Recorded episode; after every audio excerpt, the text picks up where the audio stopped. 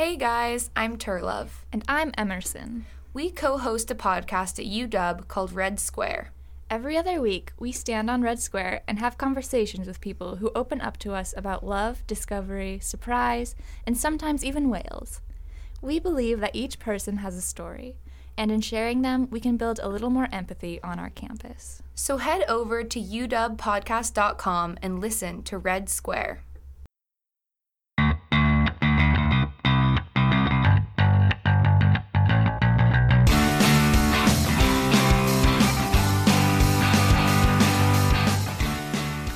Welcome and thank you for joining us here once again at the Box Seat Podcast. I'm Josh Eddy. And I'm Caden Condor. And we're your guide to anything and everything college basketball related.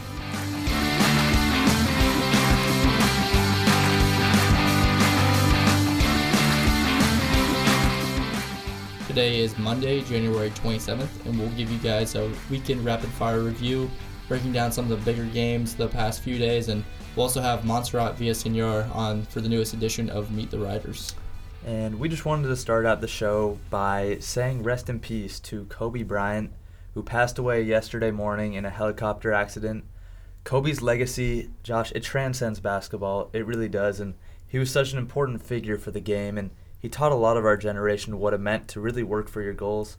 So, Kobe Bryant, you will be missed. Prayers up to your family. Yeah, exactly. And it seems a little out of place maybe to be talking about him in college a college basketball podcast, considering he never played college basketball, but like you said, it, his his legacy will transcend the NBA and the rest of college or the rest of basketball and all of sports. Really, he was one of the bigger icons in the sports world through our generation for sure. He was like we were we never had Michael Jordan. We were we were born after his or I guess we were very young when he was going through his second run, his second three-peat. But yeah, and Kobe was kind of the guy to kind of bridge the gap between Jordan and LeBron, who is the bigger guy now. And yeah, this is this was one of the more surreal celebrity deaths to me, and it's it's really sad, especially with what he's been doing after after his retirement, as far as advocating for the women's basketball game and being a family man and a father, and the yeah, the, it's really it makes me sick to my stomach, especially considering his daughter uh, Gianna was in the helicopter also, and seemed like she was gonna be the person to kind of carry on his legacy in the in the women's game and into the WNBA, and now yeah, it just it, it really sucks. It, and yeah, it's it's tough for me to kind of process this all mm-hmm. this happening because it, it really seemed like there's no way this could have happened. Yeah, it's a tragic death for sure, and he touched so many people. Just not even in basketball, but outside of basketball, athletes all around the world. Not even athletes, businessmen. You know, anybody that was just really working hard for their goals. He was really a symbol of that. You know, the Mamba mentality. I think people. That's something that people won't forget very soon.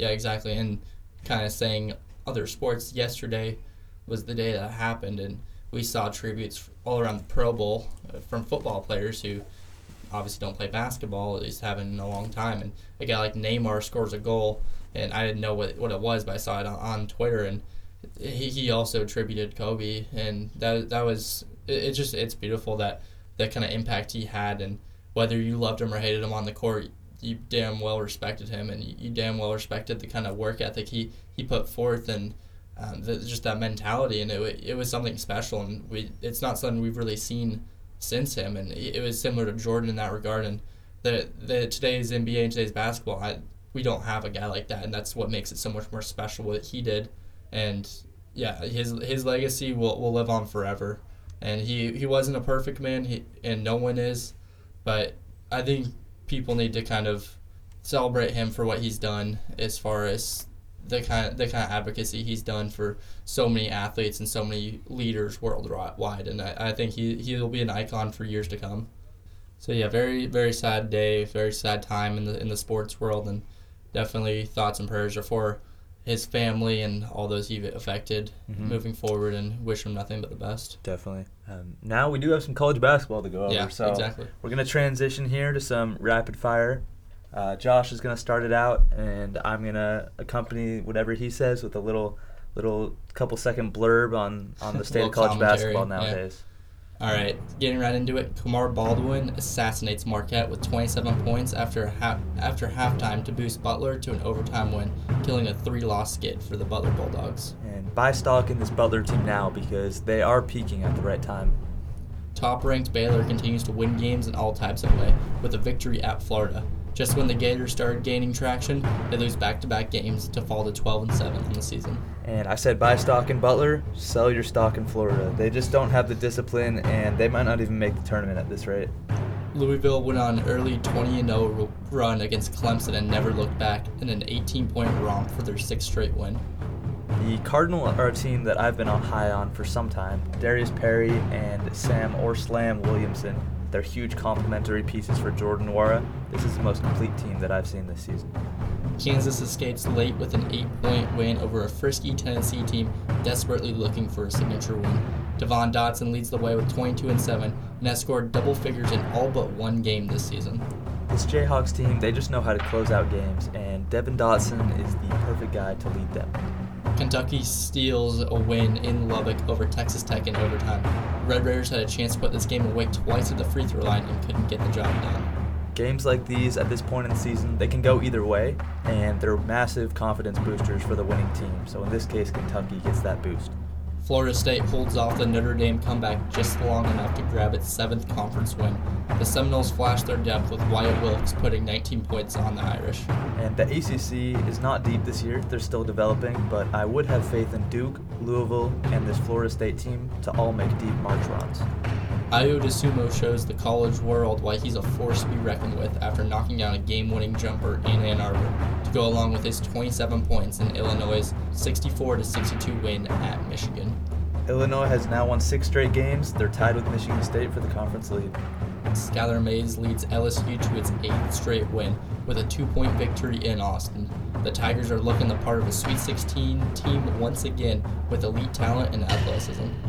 Eight straight wins for LSU, that's an impressive number, although I do worry that this team is peaking at the wrong time. Either way, they're playing good basketball though. Arizona State roars back from being down 22 in the second half to stun Arizona by a one-point margin. Typical Pac 12 after dark special, huge win for ASU's tournament resume. San Diego stays perfect with a four-point win at UNLV to improve to 21-0. Will they remain perfect this year? Maryland wins a game that it had no business winning for probably the first time all season. The Terps go into Assembly Hall and knock off a red-hot Indiana team that's got its sights set on its first tournament berth in four years. Indiana, they had a chance to win at the buzzer. Nevertheless, Mark Turgeon has done a great job with his Maryland team this year. All right. So now we're going to get into a few bigger things, kind of breaking down a little more games. We usually like to go into three big things. We started with the passing of Kobe Bryant, so we'll kind of move on now to the second thing we had, and that will be the big game of the weekend. It kind of was a, a pretty chalk weekend for the most part. A lot, a lot of ranked teams winning, not a whole lot of upsets. But the big game was uh, number 15 Kentucky at number 18 Texas Tech. Kentucky wins this game uh, in overtime, and it was it was definitely the biggest game of the weekend. I think it was only a ranked matchup, and yeah, it was it was a really good game start to finish. And yeah, I I will be the first to say I kind of penciled this Kentucky team down for an early March uh, exit, but I'm starting to believe a little more. That was a really big win. I've been high on this Texas Tech team all year, and them going into Lubbock and getting a win, I think, was really impressive. So I, I'm coming back a little bit on the Kentucky ship Mhm. a little bit. And I really, I'm really enjoying watching these SEC Big 12 matchups at this point in the season. Yeah, it was a Um, nice little break from conference It, it really was, and it kind of it was usually at this point in the season we don't really have a chance to watch teams from other conferences play each other. But this was a good way for us college basketball. We can call ourselves analysts, right? Yeah, sure, right? Yeah, us us analysts, we were able to kind of dive deep and really compare conference by conference, as opposed to you know sometimes people in the same conference they just like to beat up on each other, and we don't really get a a wide view of you know Yeah. how how they're actually compare on the college basketball landscape. But Kentucky, repping the SEC, they did a good job against the Big Twelve. Yeah, I think the Big 12 SEC actually turned out just a 5 and 5 split, so it doesn't really show us that much, but these individual matchups and some of the the higher profile games, if you Mhm. will, this was the most high profile. The only other one was Baylor at Florida, which obviously Florida had had its troubles, but Baylor kind of took care of them. Yeah. pretty pretty easy in that one. Not not super surprising, but yeah, this was the one where it was a real litmus test for both teams. Kentucky, a team that I mean, guys like me maybe not believe in them so much because they don't have the elite level talent they usually have, and Texas Tech, a team that's kind of I think been really good, but had some tough losses. They they've had a lot of losses that they should have won, and they've also been kind of beat up a lot of the season, and they are young. But I yeah I don't know. I, I definitely believe in this Texas Tech team still moving forward. I think Chris Beard's one of the better coaches in, in the nation, and I think they have two really good freshmen in uh, Jahmi'us Ramsey and uh, and Shannon. And once they kind of start developing and, and being more of those guys that you can look forward to win these games, then I think this Texas Tech team has its sights set on maybe another Final Four. I, I know it's they're not even ranked right now, but I love what I see from them still. Yeah, I I personally I think they'll get bounced second weekend of the tournament. That could also happen because they Um, haven't been too consistent all season. Yeah, I say that be- mostly because of the consistency. Also because they did make it so far last year and it was kind of a Cinderella run. It's very very tough to repeat that kind of success, especially in the NCAA tournament when you're you know anything can happen, upsets happen like crazy. Especially how wild this year's been in college basketball. If Texas Tech, if they do enter the tournament as a you know six seven seed, I could definitely see them losing pretty early. But I respect your opinion. Yeah, no, exactly. and I think it's more maybe I trust them a little more than I should because of the residual residual effects of last season, even the season before when they had Zhaire Smith and they I think they made the Elite Eight and they were they ended up losing to Villanova, I believe, who went on to win the whole thing in a romp over Michigan. So it was yeah, like I, I think Chris Beard is maybe the best coach today. It, is what he's been doing recently in, in the in the whole nation. I mean, obviously he doesn't have the pedigree of guys like Coach K, Coach Cal, Roy Williams, even and Tony Bennett. Uh, but what he's been doing consistently for years now, I think, is something that Mhm. people have to look at. And their defense has been lights out since he's been there. So that that's always something they'll kind of lean on if you're Mhm. looking for a deep run. It's a really good defensive team because defense travels. Yeah, and on the top, you brought up Roy Williams, so on that topic, really quickly, uh, I have to give a shout out because we don't really cover them this year. They're not really relevant, but well, Roy Williams did you, just you pass. cover them quite a bit. I, I try and find my spots, but Roy Williams, he just passed Dean Smith for all time wins, I think at 881 total. yeah, that's Um, big. That's huge for Yeah. Carolina basketball. It only took him like six or seven games. Uh, we lost five or six before that, but we beat Miami by like 20 a couple days ago, so that was a huge victory for him. So congrats to Coach Roy. Any Cole Anthony update? No, actually, we're supposed to be playing NC State tonight, and he's not active for that one either. Um, my prediction is that we're going to keep him out until the Duke game, and maybe the game before the Duke Get game, Get that nice little boost. and get give us that nice little boost. Is the first one at home or is it at Durham? the first one's usually at Durham. Okay. Yeah. So, well, there you go. Go in, go into Cameron, get get that dub. Mhm. We'll definitely, fresh. yeah. We'll, if, if Cole plays, we'll definitely try and cover that for you guys too. oh, definitely, definitely. Uh, we should probably talk a little bit about Kentucky, the team that actually won this Texas Tech game.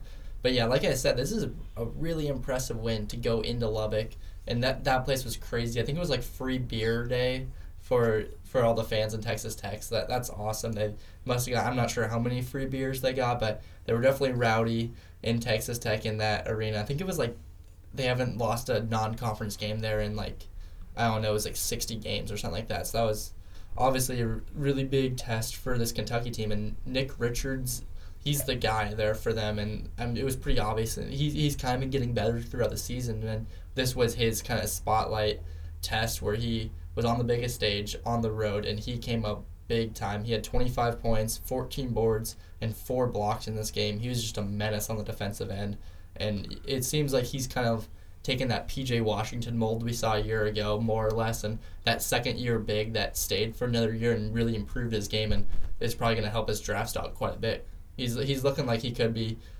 He's definitely going to be first team All SEC, and he could even make a run for it in that All American range. And he, he yeah he's been playing pretty lights out this this second half this this season so Yeah. far. Do you think he's the most important player to that Kentucky team? I do. So I think he's their he's their guy. I think they kind of have figured that out, their identity.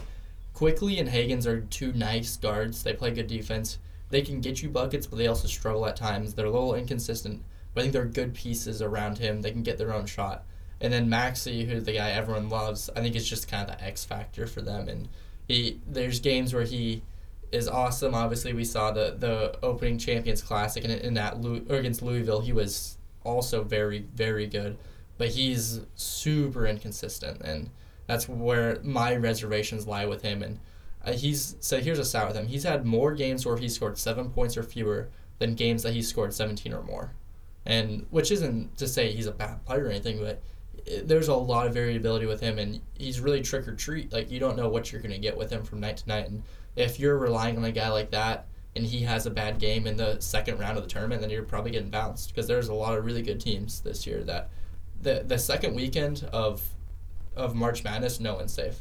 Like I'd say the first weekend because I think all ones and two seeds probably are gonna win, Mm-hmm. just because that, that, that History usually, shows yeah, that usually they happens. usually win. But after that, man, I I would not be surprised at all if we didn't see any one or two seeds in the Final Four this year.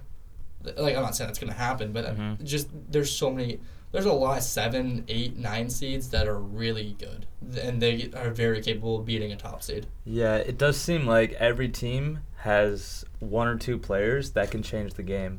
And that might be one of the reasons why we've seen such a fragmented season so far because every team's got a stud on their team, like on their squad. Yeah, yeah, they're yeah. So again, shout out to Kentucky. That was a huge win. I definitely I'll, I'll shut up about them being pretenders at this point.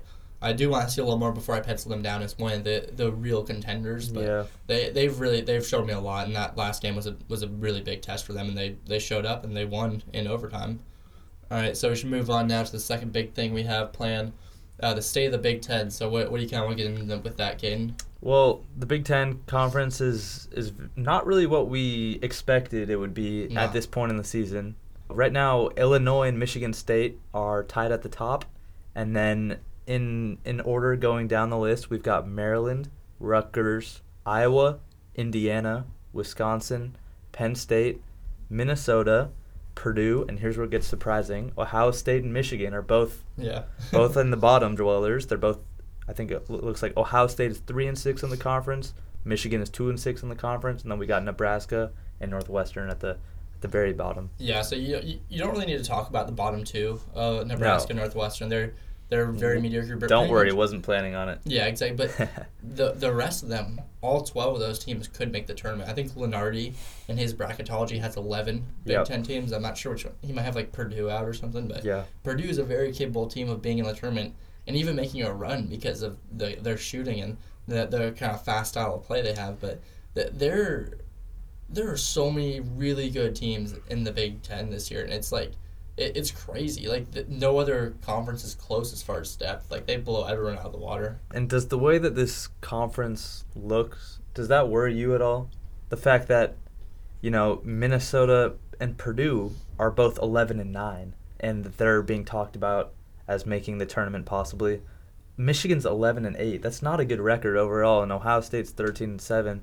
Those teams have got to get some wins at some point, right? Yeah, exactly. I, I think it's like we were kind of talking about the Big 12 SEC challenges. We see these teams kind of cannibalizing each other, and especially on the road, it seems like none of these teams can pick up road wins. Mm-hmm. And I think I think there's a kind of an understanding that the Big Ten is really good this year. So I don't think they're gonna be, teams are gonna be penalized too much for losing to each Yeah. other. It's, it's much as like a Pac-12 or something like that. And Mhm. if you lose a lot in the Pac-12, you're not gonna get in. And if you have a 500 record in the Big Ten, it's still pretty impressive. I think. Yeah, all these teams protect their home court so well. Uh, one surprising stat here is the most out of out of all those teams we were talking about, besides the Nebraska and Northwestern, the most home losses a team has is three. So that means Illinois is 11 and one at home, Maryland's 11 and 0 at home, Rutgers is 14 and 0 at home, Indiana's 12 and 2 at home. So all these teams in the Big Ten Yeah. just do not lose on their home court Yeah. and which is really valuable. But it still worries me when we get to March because on a neutral site, it really doesn't come down to the home field advantage. It comes down to the players that you have, and I'm not saying they don't have the players to Yeah, yeah. compete on that court, but I'm just, I, I'm just kind of pushing back on the total national consensus that the Big Ten is the best conference. Yeah, I, just, I still think I, I hear you in that regard. I think it's the deepest because there's a lot of really good teams, that, and even in the non-conference, they look pretty good. But the the top of it, I'm still not sold on as having like who's the national title contender of the Big Ten. It's probably Michigan State, right? I would say so at this Probably, point. but who's second? Like Illinois is still a young team. I like them, but are Yeah. they really a national title contender? Maryland has been so inconsistent. Like as dumb as it sounds, I still think Ohio State might be the second national contender just because of their their talent base and Mhm. their their ceiling is so high. And if, if they can kind of get things clicking at the right time, and they, they could be in that conversation as well. But yeah, it, the top level talent doesn't seem up there with like the Big 12 or the ACC even as far as the the national title contenders. I'm not sure they're really there. That's what's so strange about this conference because their records are really, really good overall. But when you actually look at the top 25 rankings, when you look at the teams that they've beaten, they're not really, you know, they're kind of just there. They're not really making a huge name for themselves. They're, just all kinda solid. they're just solid teams winning games at home, hmm which that'll get you in the NCAA tournament, no doubt. Yeah. Um, but I'll be curious to see how they actually perform when they get there because I think I know some of these teams have a chance to go really far, Yeah. but others could just flop. You know? Exactly, and that, that's the reality of March is you could lose on any game. Like we, you could lose to a 16 seed, and Mhm. it wouldn't be that crazy. I, I kind of want to go into talking about national title contenders, the the bad luck and the misfortune of Big Ten in the past 20 years now. So the last Big Ten team to win it all was Michigan State in 2000. So it's been this will be 20 years now this year. That's Maryland. that's di- a very long time, by the way. yeah. So Maryland did win in 2003, but they were in the ACC at that time, so Let's doesn't technically count. Yeah. Chalk went up for the ACC. I'm Mhm. kidding that For the one. boys. But yeah, so it's been so there's been 19 national champions without a single one coming from the Big Ten, and it could be 20 this year. So this is what's happened since then. So since 2000, there have been 14 Big Ten teams have made the Final Four. Not a single one obviously has won it. So in seven of those teams made the national championship game. So they're 0 and 7 in national championship games throughout all of the Big 12. Michigan has lost the na- in the national championship twice, once to Villanova and once to uh, redacted Louisville. So Rick Pitino got him on that one. In 2015 and in 2005, they had two Big Ten teams in the Final Four. And so in 2015, it was Michigan State and Wisconsin. Duke wins that year, so track went up for the ACC. Yep. And then 2005, it was Illinois and Michigan State in that one. So and the, yeah, neither of them were able to win. And so yeah, I think Carolina won that one. yeah, one. and it was Carolina that won that one. Chalk won more Chalk for the won ACC. more for the ACC. Why not? the, Mich- the other one is Michigan State has been to six Final Four since 2000, and they're one and five in those games in the Final Four. So, yeah, that's That's kind of um, telling stats. the the history has not been kind to the Big Ten, and maybe this is their year. Who knows? Like like I said, I'm not sure who the national title contender is So in, in that tell. bunch, but I also don't know who the clear cut national Yeah. title favorite is as of right now. Are you ready for March? I'm starting to get a little bit amped for it. This is only January. I'm- I'm amped. great Let's John go. Rothstein. But I'm very hey, January is almost over. It is, yeah. Then it will be February. Then it and will be February, and it then will be M- March. March, after right, one more month. Okay, Yeah. so there you go. And then they start playing basketball. Right? That's when the games start getting played. Yeah, and that's when Quade Green comes back. That'll be exciting for sure. if, if UW makes the tournament. yeah. Oh yeah. No, I mean they're they're a lock at this point, right? All we got to do is win the Pac-12 tournament. yeah. Also, shout out Washington going 0 2 on that road trip, but uh, they're in trouble. Shout out. We, we, like I said, we're not talking about them the rest of the rest of the season. All we got to do is win the Pac-12 tournament. That's that's true. It's not. It's not that hard. All right, guys. Today we are joined by Montserrat Villasenor. Montserrat is one of the new daily sports writers. She just started the gymnastics beat. So can you start just by kind of telling us a little bit about yourself, like your major, your year, and your hometown? Yeah, well, I'm from Kirkland, Washington. I actually went to school in Kenmore at Inglemoor. And I'm an intended business major here at the UW. I joined the Daily because I did a little bit of sports writing back in the newspaper at my old high school. And for me, soccer, that was probably the main sport I was interested in writing in. And coming to UW, I really wanted to kind of get back in that. And gymnastics was the first sport that was available to me this quarter, as I was recently hired. And I'm really thrilled to be in it. Mhm. Do you have any experience with gymnastics? Yes, when I was little, probably around the age of five to eight, I played gymnastics. It was my favorite sport to watch growing up in the Olympics. So to be here and covering gymnastics, I kind of feel a little bit of nostalgia just watching them perform. Nice. Do you have a favorite gymnast all time? Someone like that you really look up to? Mm, not really anymore. It was more of a little pastime I had when I was little. If, it, if the Olympics were going on, I would enjoy watching it. But I easily transitioned from enjoying gymnastics as my favorite sport to soccer later on in my life. Nice, nice. And so, uh, as you've started working at the Daily now, what what's the process been like getting started? Have there been any challenges to getting on your beat so far? I would say so far that the daily at UW it's a lot different than what it was back in high school. I feel like the process of doing interviews, getting a recap in is a lot quicker. You're writing more content more frequently, whereas in high school I had a 4-week window just to produce one article and with sports something would always change. And here it's more consistent, more recent and newsworthy. And any challenges? I think just setting up interviews and trying to contact the SID. I've never had an experience such as that one. So just trying to organize when to interview them, either before my classes, after classes, or even after a, a meet, like last night. Yeah, no, that's that's one of the things that was always when I was starting was weird. Like doing the interviews, like the very first time I did anything for the Daily, any actual reporting, it was for a women's soccer match, or it was for their a preview for their upcoming match. So I went to their practice, and the SID wasn't even there that day. So I had to kind of like do the interviews myself, and I just got thrown in the fire, and it was it was definitely a little nerve wracking. But then after it was easy because they were all really nice, but it was like I didn't know what I was doing at all. So that's I can definitely relate to the Mm-hmm. getting the interviews. That is that was probably the toughest part for me, and trying not to sound dumb when you're asking questions and stuff like that was always Oh, yeah, a challenge. the first time I went in for the preview interview interview questions, I was familiar with the team a little bit. I did some reading beforehand, but again, I still wasn't sure as to what they were trying to accomplish this season, who exactly everyone was. So some of my questions definitely did sound a little, do you really know us? Yeah.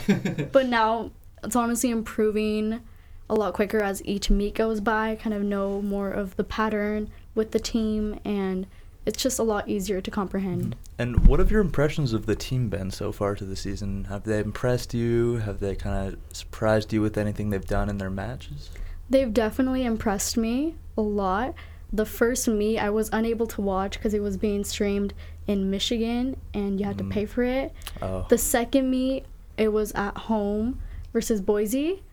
That was really good. I thought the girls did amazing. My favorite event probably was the beam and the floor. There's just more excitement from the crowd. I know one of the gymnasts, Hannah Vandenkolk, she has a really amazing beam routine that I love to watch every time. And then on the floor, just Kristen Hoffa, Amara Cunningham, and Evanni Roberson, Maya Washington, all of them do phenomenal and just gets the whole crowd and all I'm the always amazed going. watching them. They're they're just such ridiculous athletes, especially the people on the beam, but everybody total. Just the way they're like flipping and just the actual balance and strength that Mhm. takes always surprises me how how athletic those. Are. Yeah, guys and also how it's scored, like how precise you have to be at something so ridiculous that if I tried it, I would just fall on my ass or something. Uh, so, and, and how precise and how perfect you have to be in everything to to be elite at it is is just so crazy to me. Like if you if you play basketball and have an ugly jumper, you could Mhm. still score, or it's like if you're not a great dribbler in soccer, you could still probably be all right. It's uh, stuff like Mhm. that. But in gymnastics, you got to be precise and perfect, Mhm. and the, the amount of time it takes to work on that craft is it's got to be insane. Yes, exactly. I think from what I remember when I used to play gymnastics, my personal favorite event was the bars, just because I found it super fun always doing flips Mm-hmm. with your hands, jumping from like the higher bar to the lower bar. But I think watching gymnastics in general, my favorite event would be the floor and the beam, just because the beam requires like the most precision. You're in a little. Yeah, how wide is it exactly? I haven't asked. Yeah, is it like six inches? It's or- like not wide at all. Yeah. It's about like Thin. about enough just so you can fit your feet, Jeez, mm-hmm. that's like crazy. single file in. Yeah. So you have to be incredibly precise. So when they're doing all these flips, I'm like, oh, okay. yeah, that's that's definitely crazy. So how exactly does I I'm a little I have a little bit of a blind spot on this. How does gymnastics get scored holistically? I know you kind of get your score per event, and then is it all kind of added up at that point, or is there something else that goes on? For like, how do you win a meet? I guess in gymnastics. So basically, there's the two the two teams, and for each event, they score five individual scores and add that up, and that'll be the total for that event. Sometimes there will be six or seven gymnasts to go, and you would end up, I think, dropping the lowest score out of all of them, and then add that. So around nine points each person on average, times five would give you the average score of like, what, 48? If that's correct math? Yeah, yeah, yeah. No, 45. 40, 45, yeah. 45. Same thing. Yeah. Honestly, but it'll get you there. You just multiply times five. And there's And then- four events, so it's max score you possibly gets 200. Is that right? Yes. Is my math is you you, you confirm checks that? out. All right. So and they also had a pretty good day yesterday, right? Yes, they they surprised me. I know when I was talking to Elise, the yeah, Elise the week before, she talked about how she was happy the team got 196 for their second meet and how Amara Cunningham had I think two career highs, but she still knew the team could do better and that the team needed to be pushing on the higher 196s and maybe even reaching a 187. And I found out through Haley last night that the Huskies have not scored a, over a 197 in like a little over a season and a half, Wow. which was That's a a big lot, especially for their third meet. Yeah. Yeah. well, And they they beat Cal. Did, did they win yesterday? against Yes, they beat Cal for the first three rotations or events that they did.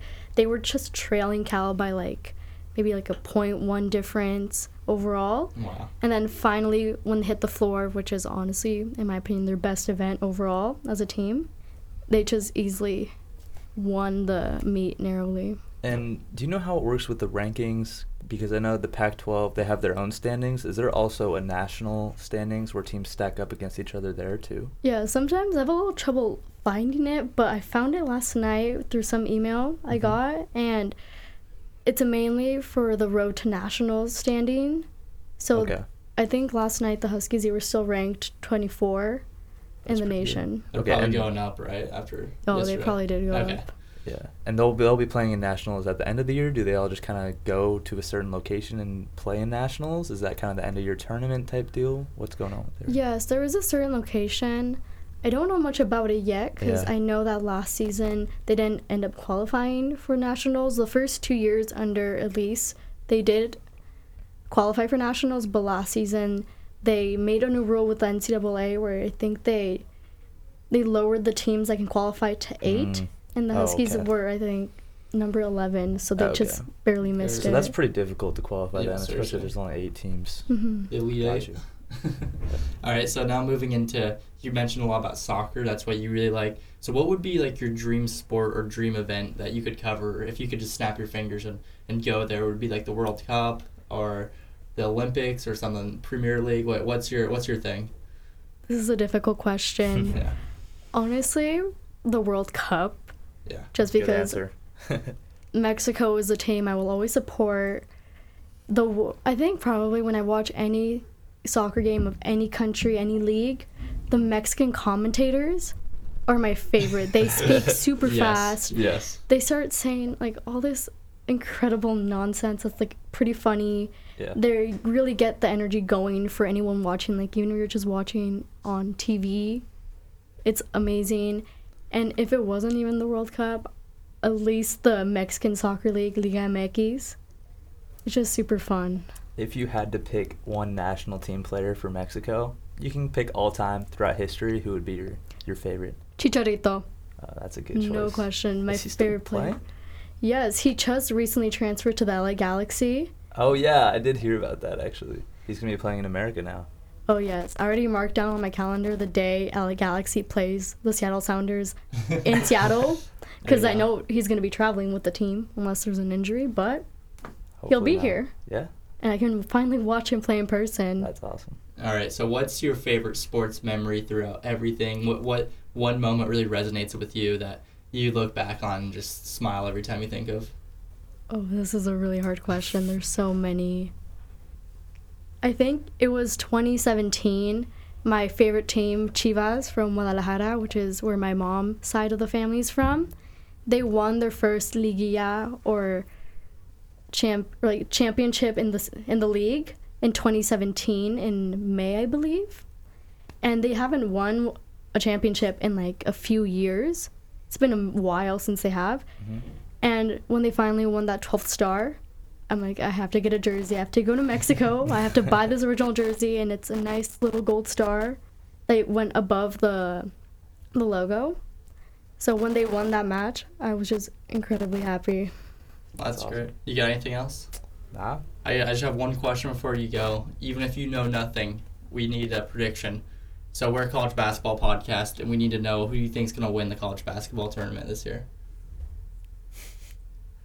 Maybe maybe give her a list of teams that, that are Yeah. vying for it. I, I just want to, I just any team.